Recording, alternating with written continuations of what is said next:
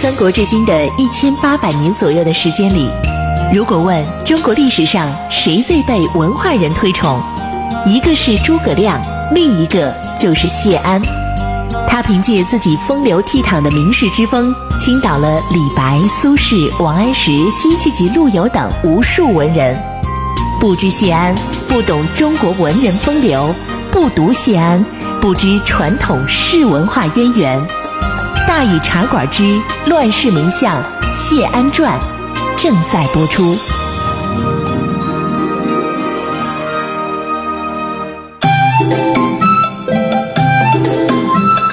安世风流无奈何，欲将赤骥换青鹅。不辞便送东山去，临老何人与唱歌？今天呢，咱们继续给大伙儿说《乱世名相谢安传》。之前呢，咱们说到哪儿呢？咱们给大伙儿分析了一下淝水之战之前，哎，这前秦呐，还有东晋呐之间的力量对比，此消彼长的这个力力量对比，以及人口构成啊。这里呢，咱们就要说到一个问题了，就是苻坚领导的这一个前秦呐，他执政的这些个民族呢，和汉人之间的比例呢是不成比例的。其实当时北方的汉人呢，也得划分一下，无非呢是两种。一种是选择南迁啊，要找到汉族正统的这个呃朝廷，要到东晋去的；另一种呢，就是留下来接受北方政权的统治的这一种啊。咱们呢就只说这留下来的这些人，说说这汉民族的特质。汉民族啊，对于外来事物的容纳能力呢是非常强了。哎，往好了说，这是一种宽容，一种大气，一种文化的消化性，文化的这种开拓性啊，这是大族的风范。往不好来说呢，也可以说一点难听点啊，就是民族气节不足；再难听点呢，呃，这说的有点实在不好听了，就是奴性啊。其实汉民族啊，不是被真的逼到走投无路呢，很难群聚在一起去干那些兔死狗烹的那些事儿。不管谁当皇上，哎，我这日子还不是一样过吗？对不对？拜你也是拜，拜他也是拜，反正呢，我这一亩三分地儿我能种好，你别挤兑我挤兑太过分了，我也暂时我就不跟你计较。这就是汉民族的这一个特点啊。这么些年下来，咱们到现在呢还是有这样的。那么这些留下来的人，他们是怎么怎么生活的呢？这就是我们常说的这种所谓的叫乌堡。啊，这乌堡啊，其实就像个很小很小的国家一样。麻雀虽小，但是五脏俱全。乌堡里住的呢，或者是从前一个或者几个村的人，或者是一个或者几个大家族的人。每个乌堡都有屋主，也都有自己那一套规矩，而且呢，全有自己的武装。人们生活在这儿啊，自己生产，自己防卫。哎，这五宝外的乱世啊，一律不过问。我自己这一亩三分地你别挤得我太凶就行了。我一共一亩地，你抢我一分的东西，我可以忍受；但是你抢超过三分，我可就要揍你了。这就是呢，哎，五宝的这么一种感觉啊。我不管今天谁灭了谁，谁又灭了谁，你们打去吧。哎，我们不招惹你们，我们自己过行吗？你们也别来打我们，行不行？既然不想走嘛，那就只好这么生活嘛，对不对？当年的苏峻和西涧这些个流民帅，那不都是曾经都是无主嘛，对吧？那么在北方胡人打作一团的腥风血雨当中啊，我们也可以说呢，这个那个时候啊，两晋南北朝是不是？哎，然后呢，五胡十六国等等等等吧，我们这一千多万的汉人呢，就这么生存下来了。因为他们极少有什么大的举动，所以呢，在我们后人看来呀，就好像说整个北方呢就是胡人的世界了似的。哎，这什么五胡十六国，什么这个啊南南北魏晋南北朝等等等等吧。但事实上呢，其实不是这样的。其实呢，苻坚是很渴望得到这些汉人的支持的，因为他们在国家里呢是绝大多数啊，对不对？如果那个时候真实行了一个民选政府，那绝对选出个汉人领袖来，对不对？占绝大多数嘛，并且呢，毋庸讳言的是，让汉人接受他的统治，比起让那剩下的四百万胡人接受他，那要容易的多了。苻坚是有远见的，但是呢，他又没法得到他们的支持，这是为什么呢？第一个。南方不是还有一个汉人的国家在吗？对不对？占据广大的江南地区，掌握着最高的文化，国力虽然不是特别的强，但是也不算弱，对不对？所有汉人都认为那才是汉人的根儿。就算我不走了，我目前呢我能活下来，但是我为什么要支持你呢？你是个外星人呢，对不？你是外族，哎，非我族类，其心必异嘛。这是第一个。第二个呢，再看看北方的形势啊。打来打去这么多年，今天你称帝，明天你就被灭了，局面这么不明朗，汉人又怎么想呢？我们在五堡里好歹我们能活嘛，是不是？非得扔了民族气节跑出来支持你，然后等哪天跟你一块被人灭掉了，那合适吗？不合适啊！所以这就是哎，让苻坚一点办法也没有的事儿。其实他心里也清楚的很，真正的敌人可不是东晋，而是身边的胡人。但是他用什么办法去治这些胡人呢？他就只能争取到广大的汉民族群众了。那么怎么办呢？一个就是要有大国的风范嘛，让汉人从心里认可这大秦啊。这个他一直在做，但是由于他所处的历史阶段呢，离达到目的还有很大很大的距离。再一个呢，就是根本的灭掉他们在江南的那个国家，东晋早一天灭。他就可能早一天得到汉人的支持，到了那时候，他再回头收拾这些个胡人，那可就得心应手的多了。苻坚并不是看不出怎么回事啊，他现在表现出来的宽容是为了稳住他们，好先支撑起这个国家。他知道，如果说现在对付他们，那这个国家很可能就崩溃了，这是不明智的。其实应该说，当时的北方能够出现一看上去统一的国家，跟苻坚这个宽容那是分不开的。那么咱们还要说一说一件事情。什么事情呢？我们要说一个词儿叫临终遗言。一说起这临终遗言呢，了解那段历史的朋友肯定一下想起一个人王猛。王猛临终前呢，劝苻坚的那番话极富前瞻性，也让我们不得不钦佩他的远见卓识。不过这里这个临终遗言呢，除了王猛那句之外呢，还应该再说一下苻坚的。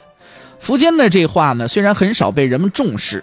但是这对于我们解读他的内心却很有用处，并且有趣的是呢，无论说王猛和苻坚，他俩啊这个遗言呢骨子里说的却都是一件事儿，哎，这就是呢对那个年代来说另一个复杂的要命的问问题，什么问题？就是正朔。咱们先来看看王猛的话啊，王猛在临终前呢特意叮嘱苻坚，他是这么说的：说晋虽敝陋吴越，乃正朔相承，亲仁善邻，国之宝也。沉默之后，愿不以晋为徒。这里“尽虽敝陋”之类呢，就是古代朝臣呢对自己的君主说话的时候常用的夸张词汇，咱们不必管它啊。其实呢，王猛这番话的核心就是东晋是正朔不能打。但是就有个问题了，难道永远都不能打了吗？其实也不是。等到将来这正朔发生变化了，那不就能打了吗？以王猛的眼光，他也知道苻坚这一辈子啊是等不着这正朔变化那天了，因为这不是哪个人能办到的。所以呢，他劝苻坚这辈子你也别去打这东晋去。苻坚说什么？这苻坚呢，最后落到这个姚昶手里边，姚昶逼着他要这个传国玉玺，又逼他禅位的时候，苻坚说给姚昶听这么一段话。他说完这番话，姚昶一看没什么办法，就把他给弄死了。苻坚是这样回答姚昶的。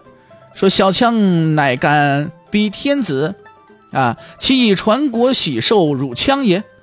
五胡次序侮辱羌名，习以送晋，不可得也。哎，这里啊，两句话很值得一品。一个就是五胡次序，其实这说法在苻坚之前呢，从来没有人提过。五胡，你说都是胡人，还要论什么次序吗？那该以什么标准来排呢？我们后人看这段历史也不管那么多，一向先来后到，谁先建国谁搁前头，也参考一下大小，然后我们把这次序排成了啊，这个胡就是匈奴啊，然后呢羯呃鲜卑氐羌，但是呢，这在后人看来极简单的问题，对于苻坚来说可是十分重要的，这几乎是他根本解决不了的一块心病。没有史料记载过苻坚认为的这五胡次序到底是怎么排的。其实正说明了什么问题呢？就是他一直想要把氐族啊抬到其他胡人之上，哎，也呢让人们觉得呢说他就应该是理所应当的这么一个哎统治者，是吧？应应应应该是这么一个统治者，对吧？但是问题是呢，他又始终得不到自己比人家更高贵的理由，对不对？所以这个给五胡排次序啊，这就是他这么多年的一个梦想，但是却根本实现不了。就连陈胜吴广起义的时候啊，还不还得在鱼肚子里边塞个布条，上面写上陈胜王嘛，对不对？就是说这这这个当统治者的没个什么承天警命这说词啊，那是不行的啊。但是这种小手法呢，只适用于个人。这里苻坚要提升的可是整个氐族的人的这个地位，对不对？那这这是不合适的，是不是？那么苻坚呢，虽然说建了一个。大的这个国啊，可是虚的很，基本就是个架子。你不管胡人也好，汉人也好，都还是在聚族而居，随时都可以密谋。不一样的就是呢，汉人做袖手旁观状，嘛，我不打你，你也别打我，我也不管你，你也别管我，咱们相安无事，就这么着，就盯着你什么时候不行了呢？我，哎，我我我可以在旁边，我看着，我不动你。胡人呢可不行，你盯什么时候你不行，我什么时候揭竿而起。所以苻坚就老想给这个国家建个秩序，让他们服了，哎，让这个国家有点凝聚力，再弄个五胡次序，而且人们还能承认，那当然很好了。但是呢，说实在，他没敢。那四百万胡人要被激怒了，然后稍微联合那么一下，他以及他的弟族不就没退路了吗？啊，再一个，习以送晋不可得也。苻坚是在说，即使我死了，像你这种低贱的小枪，也不配有玉玺。最该有玉玺的是人家东晋。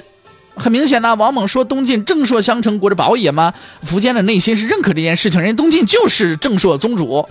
不过说起正朔呀，我们常会觉得怪复杂的，也常常觉得有点虚。但是呢，它可不是没有作用啊！正朔最直接影响的就是这国家的凝聚力。对现在的苻坚来说呢，这是最最重要的一件事情。对胡人这边说，说苻坚如果是正朔，还弄什么五胡次序？这就是这五胡次序，他也想在胡人这圈里把自己树成个正朔。包括他一向的宽宏等等，也跟这有关。正朔之国的君主自然要有这个风范嘛，是不是？那么对汉人那边呢？现在汉人对他是不感冒的。正说在东晋那边呢，你一个胡人建的国家，文明程度还差着呢，是不是？好几好几条街呢，你跟我们怎么比呀？其实，在中国这片土地上，历来都有一个不成文的惯例，这正说只能有一个，不能同时存在俩，所以呢，就总是会分久必合，合久必分啊，呃，没有同时存在过两个大的这个宗主国家的这种情况。最后呢，还能相安无事的，最终哪个国家统一了，就就成哪个国家，而且又站在文化巅峰上了，那就成了正说了。那么以汉民族的容纳特性，也就承认下来了。所以呢，把自己弄成正说，是得得得到汉人支持的一个最好的办法。那么，既然说到这儿了，我们就得来说说这个正朔到底是个什么问题。但是这个问题呢，它牵扯的事儿实在是太多了啊，我们呢一时半会儿说不明白。所以今天呢，我们暂时就不说了，因为时间呢也不够了。我们放在明天的节目里继续给大伙儿介绍。马上是半天广告，广告之后是大禹茶馆之话说唐朝。广告之后，咱们再见。